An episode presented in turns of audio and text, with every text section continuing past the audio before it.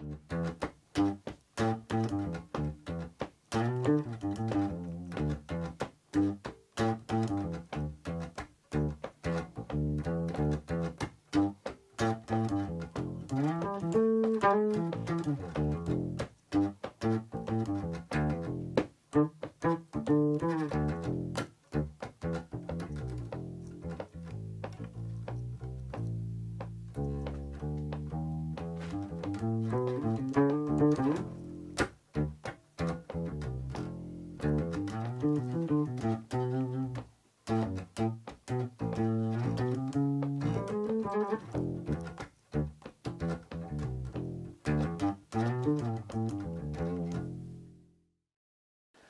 what's up, guys? Today we're here in Asbury Park at Dug Deep Productions, the home and studio of our new friend Jack Daley. He's been nice enough to show us around and let me pick up all these awesome vintage basses. so it's taken us a while to get around to actually doing the interview. But uh, Jack, thanks for having us down. Oh, my pleasure. Glad Um, to have you guys here. So, for you folks at home that might not know, Jack's played with some amazing artists. You were Lenny Kravitz's bass player for 15 years. Yeah. Uh, an artist that, that I love, Joss Stone. Uh, you played with Mick Jagger, Bruce Springsteen, Little Steven, Beyonce, Jay Z. I a little bit of work with Michael Jackson. That's right. Um, so I guess I I know that you eventually relocated to New York, but where did you come I, from in the first I, place? I grew up in upstate New York. Oh, nice. um, Yeah, in uh, like around the Troy area. Yeah. I don't know if you're familiar with that. Yeah, for sure. But I grew up up there, and I was in all these bands up up in up, up in the upstate New York area. And then I started working at a studio, and my intention was I'm gonna I'm gonna you know become a, an artist. You Yeah. know, I'm I'm singing, I'm writing the songs, and I'm gonna become an artist. And I'm, you know, I kind of got into this thing where I, I was I was sort of uh, like the head engineer at the studio, so I had free run of the place. So oh, nice. yeah, so I was there like literally every day, seven days a week, you know, all day long. And then when when people that you know clients weren't there, I had complete run of the studio. So Oh, nice. you know, I just became obsessed with it. And then like three or four years later, I'm like, I gotta, I gotta get to New York. I gotta make something of myself, you know. Yeah. So I basically left that studio, moved to New York, and auditioned um, for this funk band. And the guitar player was Ronnie Drayton, Oh, nice. and uh, and Ronnie was a complete badass. Ronnie's since has passed away, but um, it was my first sort of New York experience. And uh, and and and he said, you know, move to New York. He said you'll get tons of work here. Oh, he nice. said because you, you just have all the you have all the elements, you know, and uh, Mm. and he was very encouraging, and you know, your first day in New York, you know, you, you don't expect any encouragement, Yeah, yeah. right? So, but uh, but he was very encouraging, and um, and we ended up playing together a bunch. But I played and I got that gig with that band, and then within like a year, I was in four or five bands, and within two years, I was in thirteen bands, and you know, you don't realize it at the time, but when you're playing with that many people and Yeah. playing that much, you get better. You know, you really learn a lot, and, and it's so, kind of, all kind of happening in an organic way, so you don't even yeah. you don't even know it. You know, but um, but yeah, uh, Ju- you know. just going about. so I life and- moved to New York in '89. Oh, and, nice. um, and then within like two years or two and a half years or whatever, being in New York, I started getting touring gigs and Oh, started nice. playing on records and stuff. You know, and and you know things started to. It started to feel like you know this is this is a good move. You know, this is the right thing. You know. Yeah, absolutely. And then so you you'd moved in '89, and then '93 rolls around, and the Lenny Kravitz audition comes up. Yeah, and and part of the reason why that went to me is because I used to do this thing every Monday night, where um, we we did only Zeppelin, right? And Oh, it was cool. it was like it was it was on Bleecker Street, and it was it was this band called Four Sticks, and it was a bunch of session musicians, but we played Zeppelin every Monday night, and we, you know, we we played the, the hell out. of it, you Yeah. know? And um, so I think the word on the street was that Lenny was looking for a bass player that could play like John Paul Jones, but also could play like Verdine White and that kind of stuff. You know, so he wanted someone funky, and also someone that was rock. And the look was the look's always important, but the look was very important. And and you know, I sort of looked. I kind of had a similar vibe to the guy that was that was leaving. You know. Yeah, Um, so you know, I auditioned in New Jersey with his engineer producer Henry Hirsch. There was about 20 guys from New York, you know, all guys that were playing around the scene in New York. Yeah. And Henry picked me and one other guy and said, you know, I think you guys, you know, between the two of you, I think one of you guys are, is the right guy. Oh, nice. And um, and so we go out to L.A. where they've been auditioning people all week, and it's everyone from Rudy Sarzo to Nathan East. You know, it's like oh wow. everyone because they Yeah. put it on the radio. they basically said, you know, we're um, we're looking for a bass player, and they put it on the radio. And Yeah. uh, and you know, so everybody was there at the auditions. Anyone that was anybody, you know, went and auditioned. But the good thing was that I think Lenny heard that the guys from New York, like one of these guys is the right guy. You know. Oh, cool. And um, and I also had a you know a little bit of a leg up with George, the keyboard player, Yeah. because we had done some touring and played with some other people together. So the good thing was when I auditioned, they were ready to listen. You know, because a lot of times, you know, when there's 250 people, how do you even listen anymore, right? Yeah. But if everyone's saying this guy's the guy, you're going to pay attention. So that's that's kind of what happened. And um, the week that I auditioned, uh, like a day into the rehearsals, because I, I went out there to audition, and and, I, and Lenny, I said to Lenny, okay, I'm I'm to head back to New York and uh, get my stuff. He goes, don't worry about your stuff. We'll get your stuff. You're Oh, staying. wow. Yeah. So I, I never went back home. So um, so but that same week they played on uh, the MTV Music Awards with John Paul Jones. Oh, I remember that. Yeah. So you know, I got to meet John, and uh, Oh wow. yeah, and he was very cool and gracious, and he came in and said, "I said, play this space. This is the best one." And it was the that that Oh, the Sonic Blue. the Sonic Blue Oh, jazz nice. bass, yeah, Yeah. and uh, and yeah, and and if I think if you see that show, I think that I'm pretty sure that's the bass he was using. Over 15 years with Lenny, that's a you know a lot of touring, a lot of gigs, a lot of shows. Is there any of those that stand out as like just the ultimate gig that you played? Yeah, there's there's a couple that sort of stick in my mind. Uh, the very first, it wasn't my first show, but it was like the very first big show uh, was Radio City, Oh, nice. uh, and um, and on that gig, you know, I looked to the right of me, uh, on, on you know, off where the where the techs are, and there's Robert Plant. oh. And then and then I look out in like the th- second or third row back, and there's uh, Joey Ramone. You know, so you know, it was sort of that realization that uh, you know, okay, this is uh, this is pretty real. You know. yeah. So, but it was a fantastic gig, and it was like one of those gigs that, you know, it always sort of sticks with me. I mean, that first week that I joined the band, we did David Letterman. Oh, nice. We did a, a gig in a small theater in New York, and then we did Radio City, and you know, Yeah. it was it was you know. Yeah. And all It of was a like, sudden- "Hello." Yeah, yeah, yeah. I'm here. Yeah. That's amazing. Yeah. Yeah. Uh, so Yeah. that was a big one for me, and also we played. Um, we did. Um, we did the Garden, Oh, nice. and uh, and I remember looking out and seeing Will Lee and some other people, and that was Yeah. that was a pretty that was a, one of those gigs that really sticks in my mind. And the other gig is um, we played in Rio Oh, on, yeah. on the beach, Yeah. and it was a free show, and it was like some ridiculous number, like half a million people were there or something like that. And that gig kind of sticks in my mind, you know. And and people always say, how how nervous must you be when you play for that many people? And the funny thing is, it's it, it's no different. It, it doesn't make a mm-hmm. difference if there's if you look out and there's like a hundred people or there's like a hundred thousand. It, Yeah. it makes no difference. It's mm. it feels the same in a funny kind of way, you know. It's probably worse if it's just Will Lee. Yeah, right. Yeah, because uh, I think most of the the pressure is mm-hmm. is is is is on yourself. Yeah. You know what I mean? So it's it's yourself. You're you're kind of Yeah. you know you always want to be happy with what you did. You know, and um, Yeah. you know. Yeah. Everybody, everybody's there to see you do well and ha- and watch a great show. right. They're, They're not, all supportive. They're not know? like, oh, I Yeah. hope he sucks. Like, I hope he makes a mistake. yeah. Exactly. No. So, um, after the after the Lenny gig, what was the first kind of tour you took on after that? Uh, right after Lenny, um, I actually did one tour.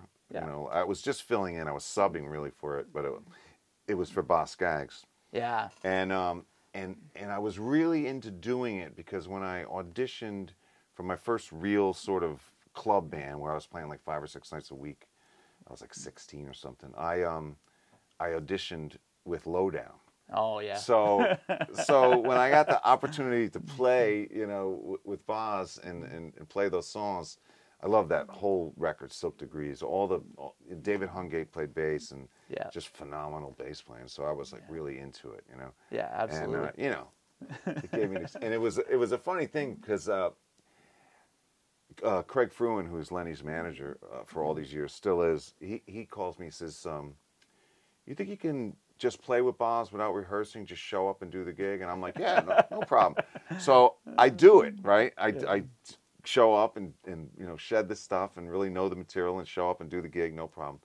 But then I realized, man, Boz is like he's a serious cat, you know. Yeah. If I knew, you know, if I knew how serious he was, I probably would have said no. I don't think so. But Yeah. uh, but I just, you know, I was I was ignorance is bliss sometimes, you know. yeah. I just showed up, sort of like, oh yeah, I got this, which I did. But come on, you know. Yeah. If I knew if I knew how serious he was, I probably would have said, nah, maybe a couple rehearsals would be good. yeah, give me a little more yeah, time on it. Yeah, Yeah, but uh, but it was a really fun gig, and um, you know, it was short lived. I only I think I did it for two months or something, but um, I was subbing for his musical director, Yeah. who was out with David Sanborn at the time. So Oh, nice. Yeah. Yeah. And then so post the post Boz Skaggs, a little bit more time just doing recording, some more after sessions. after that period of time, um, you know, I sort of wanted to really concentrate on producing and mixing, and I was working a lot with a, a British producer, and he had his own label, um, and and I was sort of the house mixer. oh, nice. and uh, and and and sort of was really concentrating on that, like really, you know, um, I didn't really want to tour for a minute, you know, and and and that went on for about three or four years, and then one day I just sort of said to myself, you know, if I don't get back on stage soon, because it's like four years or something like that of being off stage, yeah. I'm I'm never gonna do it, you know. And I I wasn't ready to sort of accept, um, you know, not doing that any, anymore. So Yeah. I then s- gradually started getting back into touring. Uh, Dana Fuchs, who's this uh, amazing blues rock artist, um, I started playing with her, Yeah. and I and I worked with this band called Gideon Luke and the People, Mm-hmm. which was like a, which seems like it's kind of like, I think we were like a little ahead of our time or something Yeah. because it seemed like everyone is doing something similar to that now. It reminds me a lot of like the Black Pumas or Oh, bands okay. like that, right? Yeah. And it was really cool, and we got it really close. You know, we went over to England and we played on um, later with Jools, which is Yeah. a fantastic show and Yeah. and an amazing opportunity. And they really were behind the band, and it seemed like okay, you know, we might maybe we'll get this happening. Yeah. But it just sort of, you know, it it sort of th- th- there was like a certain point where I couldn't really do it anymore. I had to do other things, and I started touring in Europe with a few um, large uh, European artists that were, you know, it's a funny thing in, in Europe because you'll have these artists that are huge in their country, Yeah. but no one knows who they are anywhere else. So Yeah. I got an opportunity to uh, to work with this uh, this this gentleman Manolo Garcia, and uh, he he wanted David Bowie's rhythm section Oh, okay. and and and so it was all it was all David's people except for Gail, yeah. who was, Who out with Lenny, Yeah. couldn't do it because she was out with Lenny. So Yeah. uh, so Gerry Leonard, who was uh, David's uh, MD, he suggested me. He's like, well, you know, Gail's playing for him, so maybe Yeah. you know. So I ended up doing that tour, which was a pretty amazing experience and uh, and really fun, you know. And and and I, you know, I had no idea. I got over there, same kind of thing, you know. Clueless. I got over there, and I thought, you know, I figured we're playing for like 500 seaters or something, you know. Yeah. And uh, and it's like the first night, and we're playing outside, and it's like a huge, you know, stadium. It's like Yeah. 20,000, 22,000 people, and they're all singing. They know every word of every song, and it's all in Spanish. Yeah.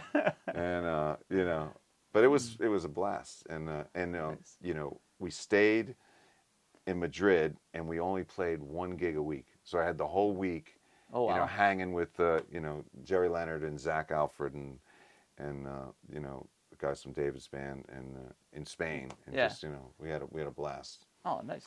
And uh, and then I went to Germany um, and started working with this guy uh, who I had already done a record or two with Marius Westernhagen um, who was just here doing his new album, Oh, nice. which debuted at number two on the German charts. So psyched about that. yeah, yeah.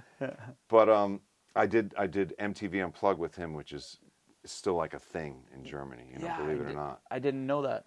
That yeah, I thought that would yeah. a, a- while a- back, but it's it's it's sort of a couple artists have had you know major success with this MTV Unplugged thing, which you know we we abandoned here 20 years ago, or which whatever it was. too bad, really. Yeah, they I know. It was, a- were it great. was great. Yeah, We did one with Lenny. Yeah. it's, it's amazing. Yeah. it's amazing. Um, I recently sent him a, like a note saying that's some funky acoustic guitar. You know, because you know you don't think it's gonna be that funky with everyone playing acoustics, but it was Yeah. it was good. It was that was really good. Anyway, Yeah. uh, after that, I, I started touring with, with Steven Van Zandt and the Disciples of Soul, yeah. and, And, we did, did about four years. did that relationship with Steven, I guess the question would be, how did you end up moving from New York down to Asbury Park, and did that relationship with Steven No, have it, anything to do with it, it didn't. No, I um, basically I was living in New York City, and and um, I lived in this amazing building in the East Village called Red Square, Oh, nice. and there was so many musicians living in the building. It was like me, Warren Haynes, Chris Chris wow. Chris Barron from the Spin Doctors, Yeah, yeah. Chan from uh, Blues Traveler, all Yeah. these musicians and stuff living in this building, and it was Wow. it was a great you know it was a great time to live in the East Village. Yeah. But after September 11th, I was like, I need, I want to buy a house, Yeah. like somewhere outside of the city, in case you know, you never know. You know, you just sort of think, you know, Yeah. stuff like this is going to keep happening in New York. You, you, uh, you know, I was just trying to cover, you know, cover myself. So we bought a house on the Jersey Shore. Yeah. Um, basically, I was on tour uh, with Lenny, and my wife picked out the house, and we went and looked at it. Oh, and I was like, sure, I like it. you know, Yeah. So, so, but um, but I, w- that was a co- it was coastal there. Um, uh, t- title. So Yeah. whenever the whenever the you know the there was a storm or whatever, the water would come right up to the house. Yeah. And I had this bad boy on the ground level. yeah, yeah. You know, so I was like, you know, we gotta we gotta get out of here. And I just I don't know, something about Asbury that I just I just was feeling it. So Yeah, for sure. so we came here and we bought the building and we opened the studio and yeah. and my wife has the yoga studio next door. Yeah. so- Daily, daily practice. Yeah, And- yeah, yeah. yeah, yeah, She came I up with that. that. name, by the way, Yeah. not me. Oh, I like that. Yeah, And then so and then you picked up the uh, Little Steven Yeah. Disciples of Soul gig, and for you, those of you if you haven't seen Little Steven, if you watch The Sopranos, we're talking about Silvio Dante. Yeah. Just when I thought I was out, They pulled me back, back in. in. That's Yeah. that's Silvio, who's also the guitar player Uh, yeah. in the E Street Band. yeah, so, and and you know, and the, the sort of uh, mastermind of the Disciples of Soul. yeah, And um, I mean, it is worth mentioning though that um, that Marc Ribler, who who I met when I moved to Asbury Park, he Yeah. got me he got me in, in the band. Oh, nice. Yeah, he did. So Yeah. there's that connection. yeah, you know, with Asbury Park. He, um, Marc was Darlene Love's uh, MD, and and he was doing a tour with Darlene Love, and I filled in on that for a while, and then we kind of put that, we sort of moved that band over to Steven. Oh, nice. Um, and Steven's Yeah. thing, we didn't expect it to be what it ended up being. We thought we were going. We did one show in England at this blues festival. Yeah. And then after we did that show, he said, "This feels like an album." So we went back to New York. Oh, cool. We did the record, and the record came out fantastic. And then we took it on the road, and next thing you know, four years later, you know, our our final gig uh, with Little Steven, and when I say final gig, I mean our our final gig so far yeah. was at the Beacon Theater. We sold out the Beacon. Oh, and, wow. And we filmed it, and it's like a you know it's a DVD or movie or whatever Yeah. And you know, it's great. Yeah. It was a great gig and, and fantastic music and A great way to end end off, like Yeah. for at least for a period yeah, to have. yeah. Well, we sort of stopped, Yeah. and right after we stopped, COVID hit. You know, so Ah, yeah. so you know, even if we hadn't stopped, we would have stopped. yeah. The gig, the gig, great gig killer came through. Yeah, Yeah. And we were chatting a little bit earlier. You had so you kind of did a gig at the start of COVID and a gig right after Yeah, COVID, and uh, they were 20 fairly interesting. 2020, I had two two gigs Yeah. altogether, right? So at the beginning of 2020, um, I got I got called by by Lenny uh, Kravitz, who I hadn't I hadn't played with in like 12 years, you know. Yeah. Uh, and he said, "Well, we're doing this corporate uh, in Davos. I think it's the Economic Forum. Yeah. it, it happens once a year. Yeah. And uh, and he said, "You want to play?" And I'm like, "Yeah." So so I listened to all the songs, and uh, there was only one that I hadn't played before, so Yeah. came Not back bad. pretty Yeah. good, you know. and uh, and I went and played with him, and it was the weirdest thing because it really felt like it was like 12 days, not 12 years. It was just like the strangest. I got, and it was a different drummer, you know, but he's fantastic, Franklin Vanderbilt. Yeah. And uh, but it was you know Craig Ross on guitar, George Laks, same sax player, Harold Todd, Yeah. and it just felt like you know Just like the old times. like yeah Yeah. yeah, It, it was pretty it was pretty amazing.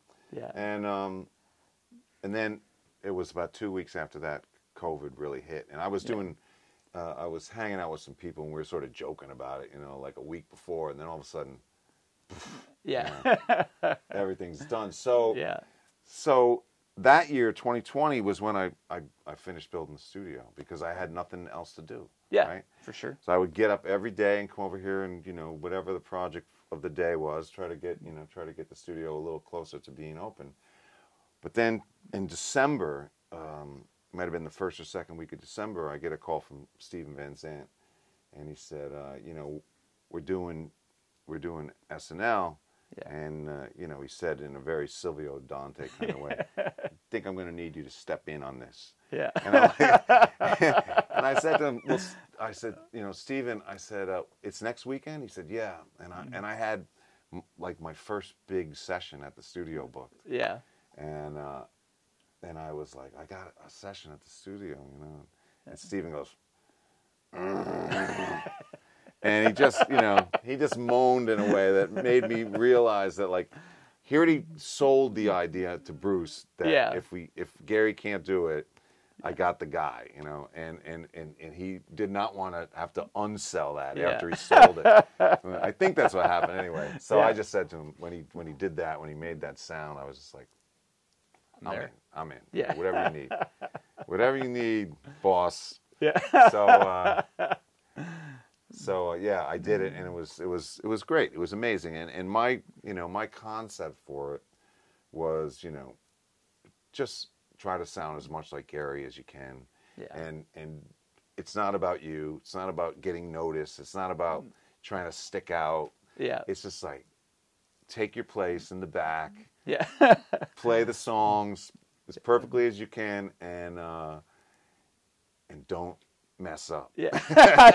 yeah.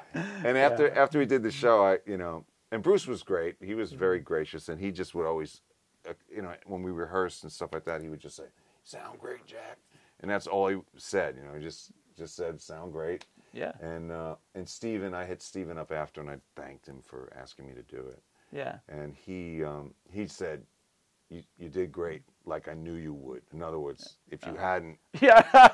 I might have had to whack you. You know. yeah.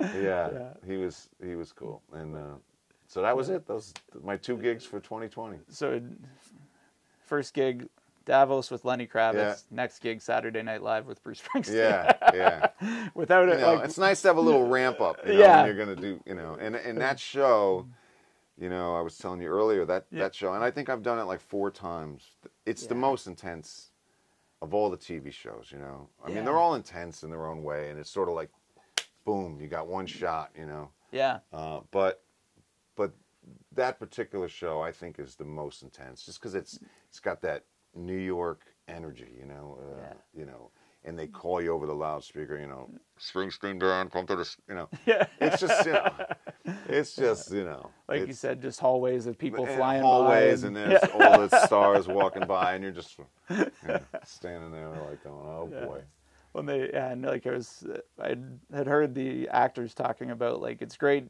at first because you go and you do these rehearsals and everything's good and then when you go to do the show they're like you're on in three and we want you to change this to this and it's yeah, well, that's a whole. I mean, I don't know, I don't know what would happen if they said, oh, well, Yeah. we're changing the arrangement three minutes before, but thank Yeah. God you know, that didn't happen. like, yeah But it's you know it's intense. Live TV is Yeah. always intense. You know, it doesn't Yeah. matter what it is. It's always intense. It's Yeah. nice doing live TV off the back of touring. In other words, Mm-hmm. you've been out touring a song and it becomes a hit, and you're going to go play it on TV. yeah that's kind of like no pressure, right? Because you've already got it like so ingrained and so in your hands. But when it's you know you're coming off of Yeah. no gigs at all, you've been a carpenter for like the year, building your studio. Play, Yeah. and playing with the E Street Band. Yeah. who- I, and like what you said is, um, you know, obviously they've had the same bass player forever. Yeah. They must like what he's doing. Oh, so Gary's, why, why Gary's- mix it up? He's, right? he's phenomenal. yeah. So you know, just um, and um, you know, I was lucky because um, I was given like a, a bass tape, you know, Oh, which, which had like you know the bass on one side and then the record on the other side, so you could really really hear what's get going into on. what and- it was on the record and really learn the exact part. you know. yeah, that's that's handy. There's nothing Yeah. worse than having to dig through a mix Yeah, and try and sometimes hear. you're like, you know, it's amazing sometimes too when, when you think it's when Yeah. you think it is, and when you really hear it, you know, mm-hmm. depending on how thick the whole recording is and Yeah. stuff like that. And Sometimes it's half of what you thought it was. yeah, and- exactly. Or yeah. you know, there's you, you heard something in a guitar part or a keyboard part that made you mm. think the Yeah. bass was playing this or that. You know, Yeah, but sometimes when you when you hear it really isolated, yeah, yeah. That's makes a big always always super interesting. yeah, Um, a super a good question for you, you know, as a guy with the resume that you have, and you kind of alluded to it when talking about the E Street band. But what are the things that, as a you know, obviously as a bass player, you can play the bass, and Right. that's sort of the key to get in the door. If you couldn't do that, you're not going to get the Right. gig. But there's got to. What are the other things that you think you bring to the table that makes people say, "Let's get Jack on this gig"? Well- 'Cause it has to be something. It, it, it's, it's a. I think it's a combination of things. I think Yeah. one thing is, um, is sort of. I'm a rock and roll bass player, but I'm an R and B bass player, and Yeah. I I really grew up. You know, when I learned how to play the bass, the songs on the radio. You know, uh, you know songs like "For the Love of Money," "Skin Tight." You know, Yeah. all this kind of funk stuff where the bass was really the main focus. That's what I learned on. That's what I really, you know, that's sort of how I, you know, cut my teeth or whatever they say, you know. Yeah. Um, and then the rock stuff came after that, you know. Um, Cool. so I think that combination is kind of rare. Like a lot of guys, oh, they can rock, but if they got to play like Verdine White or they got to play like Larry Graham or whatever, they don't know how to do it, you know. Um, So, or they they just don't have the feel like like like Lenny's gig, for instance. I mean, I think people they think of that gig as a rock gig, but it's really a funk gig that rocks Yeah. and the disciples of soul are very similar it's it's it's it's a rock gig but if you don't have like funk and r&b sensibilities and chops then you won't cut the gig you know? You have to you have to have both of those things. So musically that's kind of where where i'm coming from and that's i think why i've been able to play on a naughty by nature record Yeah. you know and and and, and, and or play on beyonce's record and then play on like rock or pop stuff. Um I think that's kind of a rare combination. I don't, I don't, I don't know. Um, I, I but think a lot of people go the other way a lot of times. Like they'll learn rock growing up and then they get into funk and R and B. But there's that definite like funk R and B pocket where right, when you try and play it and you don't really understand that, it's Yeah. it just doesn't yeah, jive. and you right? can't, you know, the pocket thing you Yeah. can't teach. You know, it's either Yeah. there or it isn't there. yeah, yeah, Um, so there's that, right? yeah, And and I think on top of that is it's it's knowing how to fit in, Mm-hmm. knowing when not to use certain tools that you have. Like for instance, like I said, playing with the E Street Band, I'm going to try to play. I'm going to try to sound like Gary because that's that's what the gig is. That's Yeah. been established, you know. yeah. Um, and if you went out there and you're like, you know, I'm going to impress everybody, Yeah. you know, you're a goner, you know. Yeah. Uh, so there's that, and, and and just also being able to work with people, you know, being cool, not being a jerk, you know, Yeah. showing up on time, being prepared, all that stuff, you know, it all it all adds up. And any one element, if you don't have it together, could get you fired. Where people are, I don't want to work with him because Yeah. he showed up and he wasn't prepared. Yeah. You know, I mean, and it's a big responsibility. Like, for instance, Art, I'm, I'm I've been doing a couple of these corporate gigs with Lenny, right? Yeah. Um, if you showed up and you didn't put the work in and you weren't prepared, you bring the whole gig down. You know, bass is that instrument. You know that you can't fake your way through it. no. You know, you have to know the material better than anyone else in the band. Yeah. You know, because it's the bass, and it's Yeah. one mistake is too many mistakes. You know, it's just you know. I feel like that's very very true, and it's uh, it's easier on other instruments where you can kind of get Yeah. away with with not quite having it or doing something a little different, but everybody knows when the bass line's yeah, not yeah. happening. Right? Everybody knows Yeah. because it's because it's it changes the chord basically. yeah, you know? yeah, exactly. And uh, usually, if there's a mistake, it's a half step out. You know, Yeah, like- you know, so it doesn't change the chord to one anyone wants to hear. yeah, the best Uh, interval to be off. Yeah, yeah, but um, yeah, it's it's just that instrument. It's, Yeah. I mean, I always I always joke in a way, but it, it's kind of true that if anybody else in the band makes a mistake, it sounds like the bass player made a Yeah. mistake. you know, if the guitar player or the keyboard player hit a wrong chord or whatever, it's everyone looks at the bass player like, yeah, yeah. I've know, seen it, it's just seen that, that big, for right? sure. Yeah, Yeah, that's you got to make a mistake and look at somebody else. yeah, yeah, Nice. yeah. You know, just try. I I try not to do it. You know, and uh, yeah, and um, it's not the kind of thing that you really get a lot of credit for usually.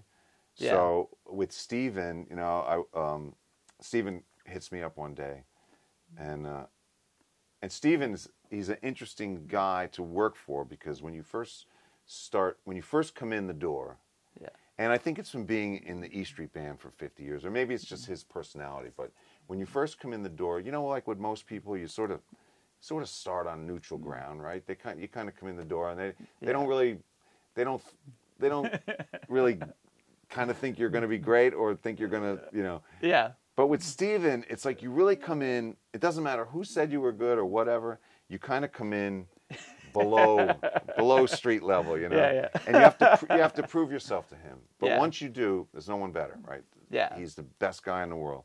You just it takes a minute. You gotta like you gotta he's got to get to know your playing, and there's got to be some trust built up. yeah, So I joined the band, and I was in the band for a while. And uh, I think about a year in or a year and a half in, we had done we had done this uh, all this touring, and we made a live record out of it. And uh, or, or, or most of it was made into some kind of a live record, and all the stuff was mixed by Bob Clearmountain. Oh, cool. And Steven says, I got this email from Bob, and uh, it starts out, What's the deal with your bass player? Right?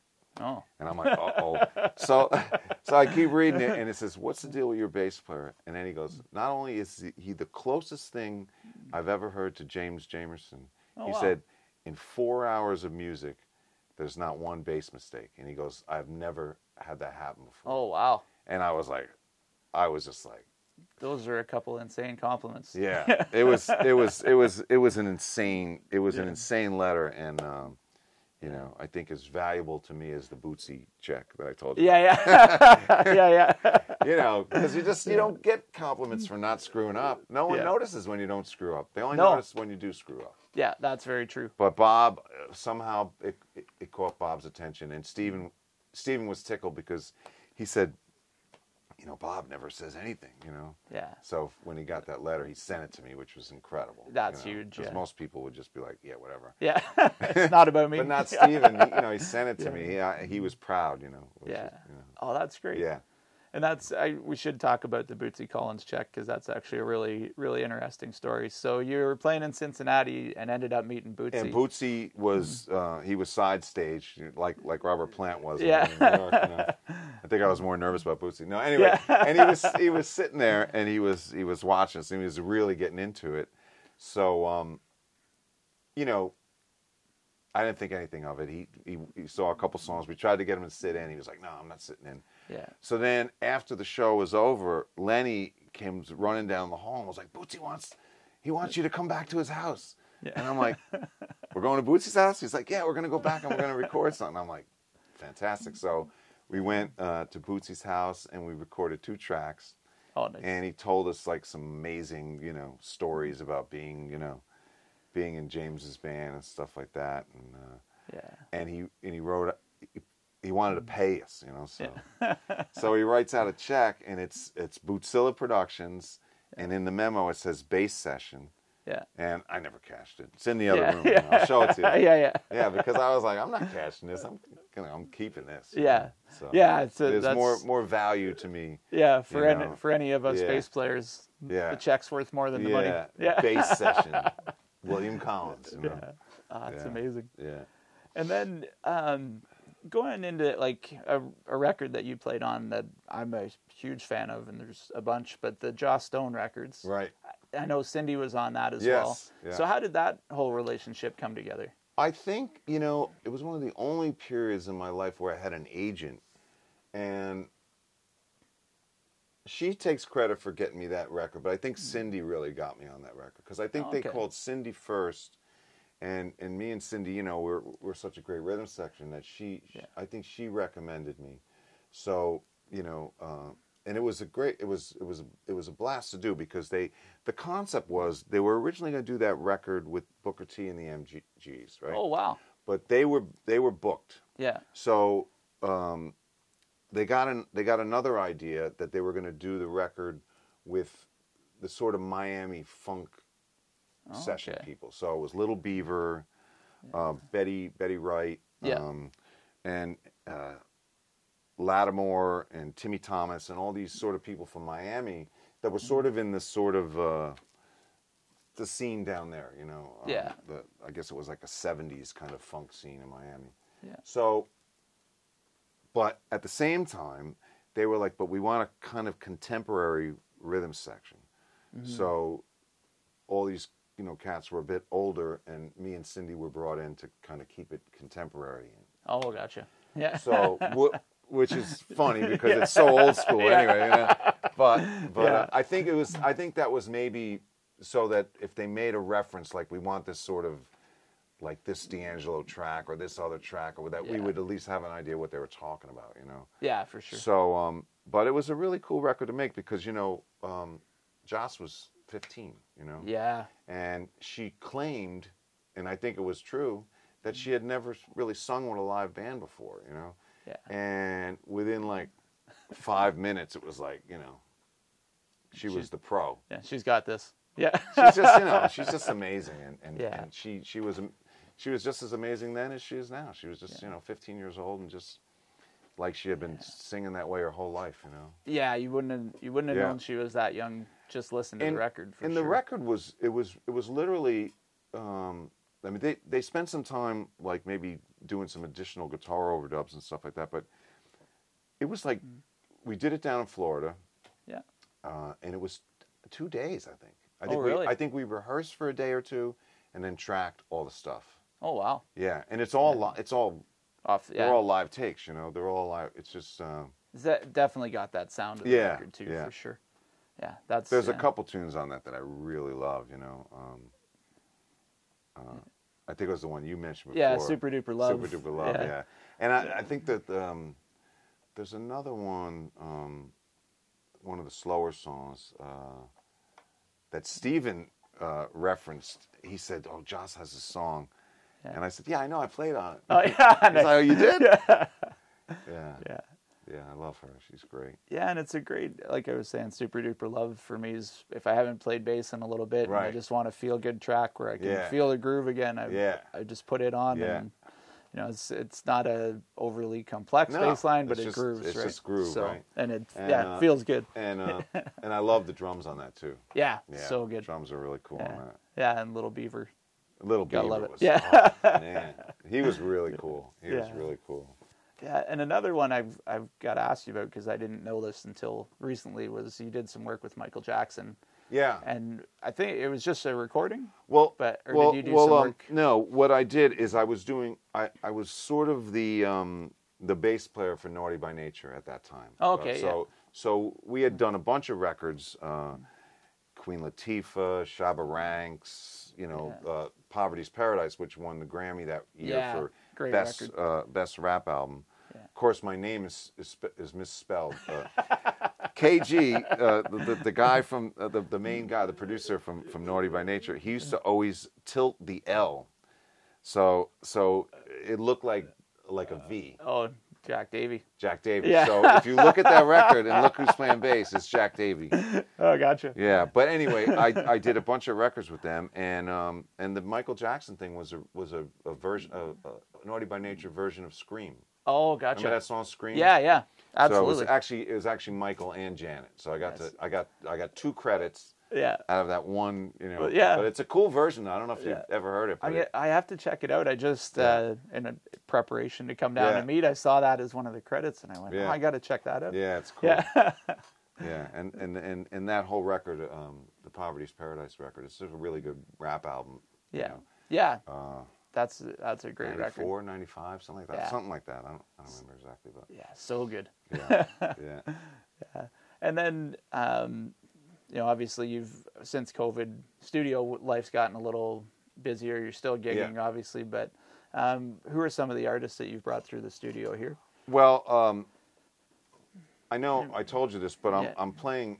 I'm I'm now the bass player for the Spin Doctors. Yeah. So uh, so I started with them last year, basically because of a situation because of COVID. You know. Um, so they um, they asked me if I if I would play a few gigs with them, and that's turned into me being in the band. So Yeah.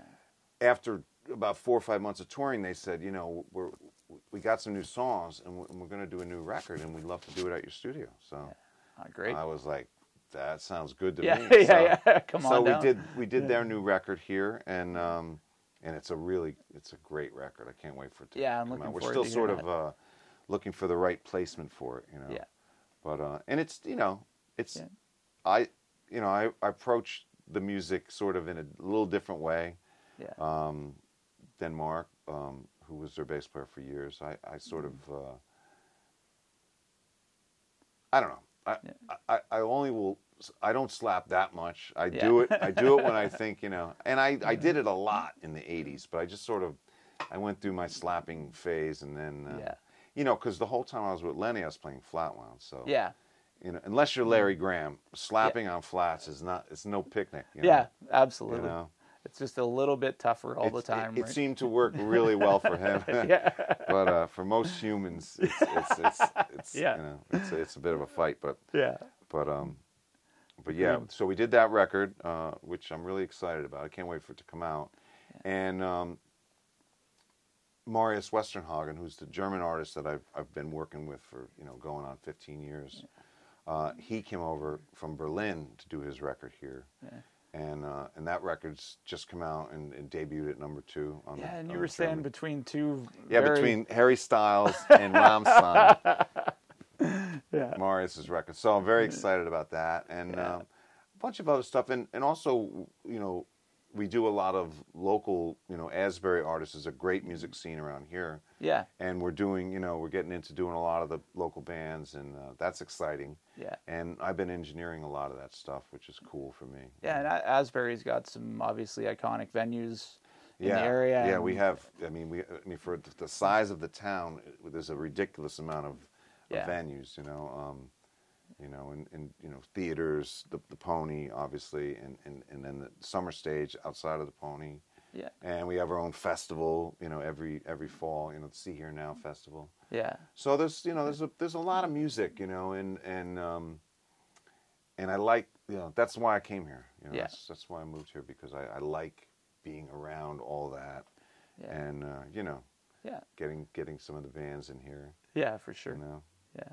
And so you've got, if people wanted to look up the studio, you have Dug Deep Productions as well as DugDeepStudios.com. yeah they're, they're so- both uh, we yeah we have Yeah. both domains so so they're both up there just because I was sort of I had Dug Deep Production was my production company name yeah. and I kind of like when I opened the studio I was like I don't want to start another company like Yeah, for you sure. know, I already had three you Yeah. know, I was like, I want another one Yeah. so I didn't so I said I'm going to use the same name you know Yeah, yeah, absolutely. Um, some questions for you, I guess. Um, you know, we haven't talked necessarily the actual actual bass playing. So when you were, you know, kind of first learning, and I'm thinking more in terms of stuff that would help, you know, people watching Okay. the video. uh, What are some things that you worked on, or some things you would say that any bass player should work on? Well, I think you know. I think one thing that probably helped me tremendously, and, and it's hard to sort of separate yourself from what you've done Yeah, because you don't know like what would happen if you hadn't done this. But I spent a lot of time practicing to a metronome. yeah, You know, I spent you know, I would I would sit, you know, I would sit in my apartment and I would just play, you know, scales, arpeggios, ev- but everything with the metronome going, you know. Yeah. And I think either that or the fact that the '80s we were all cutting everything to drum machines, you know. Yeah. So I think that time, you know, the time thing is so ingrained from that, you know, and and that's that's so important, you know. Everything you play, if you don't have a great time sense, you know, you're just doomed, you know. Yeah, and you're relying on somebody else, which You know. they're they don't like. yeah, yeah, and you you know you it, it just you know it just doesn't work. You know, it's like you have to have that time, and I think you know because of that, um, it's very easy for me to play with different drummers. Like I I, I, I feel you know any good drummer I, f- I feel really comfortable with right out of the gate. You know? yeah. But I think it's because of that. It's you know it's Yeah. always get that metronome going. You know, right? Yeah. And uh, I saw something uh, where Carol Kaye was talking about uh, playing with the metronome and making it swing, making Yeah. it, you know, you know, Yeah. and uh, you know, I think there's that that's a big thing. Yeah, and I th- that's something that we talk about in one of the the courses that we put together. And it's l- like after when you practice with the metronome for so long, you'll start to feel that there's the beat, but there's some space around it. Right, And right. that's where the groove Yeah. actually lives is is in that space, or maybe right on top if you have a drummer that's right there, and you can play off of him and go ahead or behind. I always feel like yeah. it's it sounds great if Yeah. if the um, the bass comes in like right after the drums. Mm-hmm. Yeah. So in other words, if you look at you know because we we all work with Pro Tools, right? So Yeah, much. yeah. so if you look at where your bass playing is laying, like if it if it's ever ahead of that kick drum, it always sounds horrible. yeah, But if it just sets in right behind it, so that the kick fires first and then the bass sort of fills in after, that Yeah. always sounds great. yeah, and it just feels like Yeah. that kick's a little longer. Everything's a little Yeah, a little it just, fatter, It just sounds. It just really sounds good to the ear and feels good. and very Jamerson. Yeah. like, right, like Yeah. that. And I mean, his bass was so with the foam was Yeah, like another kick drum on, Yeah. on top of it, right? what a another you know just crazy genius. You know, Oh yeah, you know? those. I mean, still looking at those lines. Like Yeah. I've, I've got the. Um, they did a transcription book at one point. I thought, Right. you know, this would be cool because then I don't have to go through and lift standing everything. standing in the Yeah. shadows of Motown. and yeah. you look at that baseline for what's going on. Yeah. And I mean, the notes are there, It's but very- it's still hard to play. Yeah, yeah. The other thing, too, you know, you were asking what I think is helpful, and Yeah. you know, because as a bass player, like you don't necessarily have to know all the chords, like like, but you should. Yes. You should know every note that's in every like Yeah. so arpeggios, right? That Yeah. that was a big thing I think that sort of opened me up, you know, to so that if I know what the chord is, I know exactly what I should play and what I shouldn't play Yeah. and so on and so forth. So I think all of that stuff, you know, was were the main things, you know. Yeah, and I I think as bass players, that's a spot we get lazy where you're like, ah, that sounds like a major. Yeah, and right. But when you actually know, then Yeah, if then- you go to play a fill, there's a better chance you might hit the right notes. Yeah, you right? play the right stuff, you know? and you know, Sure. it's just it's it's Yeah. it's good to know. You know, you you want to be you want to be uh, aware of all that stuff. Yeah, and that's actually something I wanted to ask you about as well, because you, I mean, your res, you played with the best of the best, and obviously being prepared has been a huge part of of nailing those gigs, like Yeah. like you said. But what happens, you know, for people out there, what happens on a gig like that to somebody that comes in and maybe they don't quite have it down, and there's like another way to ask would be how many how many mis- mistakes can you actually make before you're in trouble on a gig? Uh, I think that depends largely on the gig. Yeah. I think that you know, I think there's certain gigs where like none. Yeah. You can't you can't make any mistakes. You know? Yeah. You, if you make any, then you're you're already doomed. You know. But um, it's all preparation, right? And it, and another thing too that that sort of struck me when I took some time off from playing and I wanted to get playing again. I I started to just think about wow. Am I going to be nervous? You know, so I did a little research, and then I saw this thing, and I can't remember who said it, but it really struck, it really rang true to me. Is nerves and being nervous is a result of knowing in your mind that you're not prepared. Ah, You know, Yeah. if you really know you're prepared, then you won't be nervous. yeah, You know, and and, and even if you are, even if you you know you you feel a little, if you're if you're prepared enough, your hands will just go to the right. They'll just Mm-hmm. go there. Yeah. It's almost like they, they, they think for themselves, you know. Yeah. You know, it's like it's like a reflex. You know, you know where to go. It's So it's getting some a lot of times it's getting out of your mind to let your hands do what they're do what they do, know, right? yeah. But they have to know it. Yeah, know. yeah. and, uh, So- like a lot of a lot of times you look up and people are cheering and you don't. It's like, oh, what did I just do? Yeah. So yeah it's it's you know preparation is I, I think sometimes it's easy to kind of kid yourself into thinking you really know the song yeah. and one a, a good test i always think is okay if you really know the song turn the music that you're playing along to off and sit there and play the song from start to back just by yourself yeah. and that's something bass players don't do that often because you know like on a, Mm-hmm. like if you're a piano player or even a guitar player you might sit there and play the whole song and sing it and whatever Yeah. but bass it's it's you don't often do that and Mm-hmm. i think um i think that's that's always a good test if you really know the song you know? Yeah. you really know the structure you really know the arrangement Yeah. you really know all the little details and you know Yeah, and you're and you're not relying on somebody else for a cue to when a section change exactly because yeah. that's you know, a lot of times you know especially if you have good ears and good instincts you can kind of rely on you know but you're always a step behind if Yeah. you're- you know you're always like one page back i'm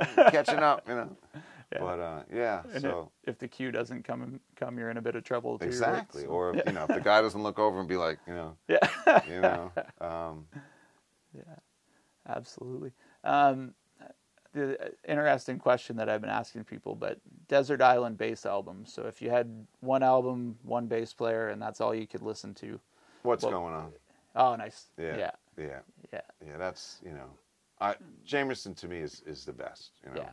no one no one really touches it you know he's just No. you know and i mean there's a lot of great players you know there's Yeah. but it's just something about the way he i think it's the first of all the sound sound Mm. is phenomenal but it's also the way that he can play so many notes yeah. but it never sounds like too many notes No, You and know? he he kind of dances in between the melody Yeah. and plays with it, but Yeah. not like not playing the melody, but Yeah. rhythmically the and same. it's and it's always you know it's always uh, it's always right in the pocket Yeah. and sometimes it's mm, you know very complex you know the, it's Mm-hmm. he's, he's you know he was definitely like an upright jazz player that you know, that switched to electric you know and uh, but that would be the one for me. Yeah, I yeah, and all, all of it with one finger. one finger right. Which- and in a, in a weird sort of a weird way like he didn't really anchor like like i think he sort of rode these three fingers on the plate. Yeah, and that was his way of anchoring. Yeah, and Which- then sort of yeah which is uh which is i've never seen anyone else really play like that. No, Yeah. and